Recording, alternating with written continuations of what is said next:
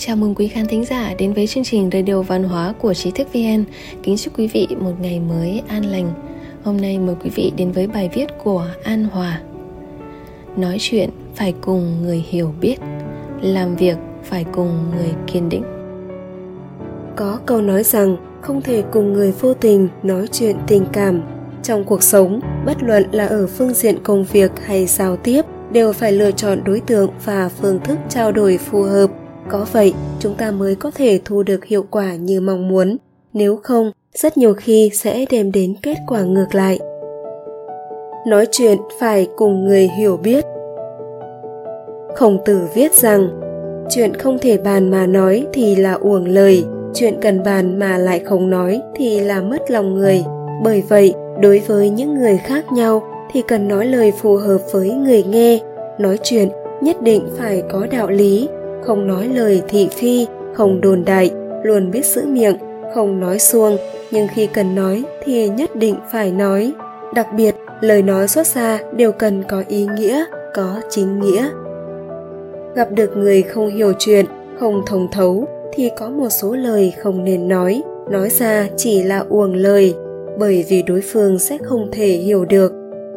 Cũng vậy, khi cần ý kiến góp ý từ người khác chúng ta cần tìm những người có tầm nhìn, hiểu biết đạo lý nhân sinh để đàm luận thì mới có được kết quả như mong đợi. Trong giao tiếp, cần rèn cho bản thân có thói quen nói lời có sức nặng tựa như cừu đỉnh, quân tử nhất ngôn, tứ mã nan trì.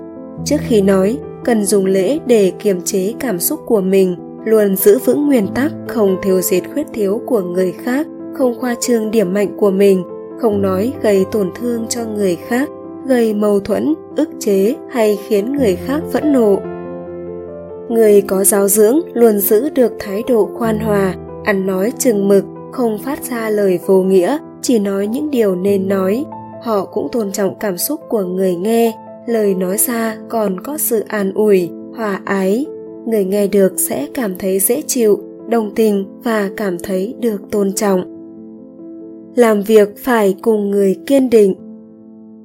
Cổ ngữ có câu, thành thật làm người, kiên định làm việc. Năng lực của một người không đủ thì có thể rèn luyện thêm, nhưng nếu bản chất là người không kiên định, làm việc gì cũng không có đầu có cuối thì rất khó để mưu sự. Đặc biệt trong làm việc, điều kỵ nhất là gặp phải kiểu người bạc tình, bạc nghĩa hoặc kiểu người tầm thuật bất chính người bạc tình bạc nghĩa sẽ không để tâm đến những điều người khác làm cho mình. Người tâm thuật bất chính sẽ lợi dụng tình cảm để mưu lợi cho mình.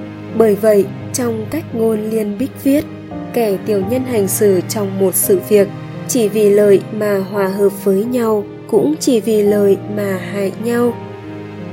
Một người nếu không có ý chí kiên cường và tinh thần nhẫn nại thì cho dù là làm việc gì cũng khó giữ được sự bền bỉ để đi đến thành công.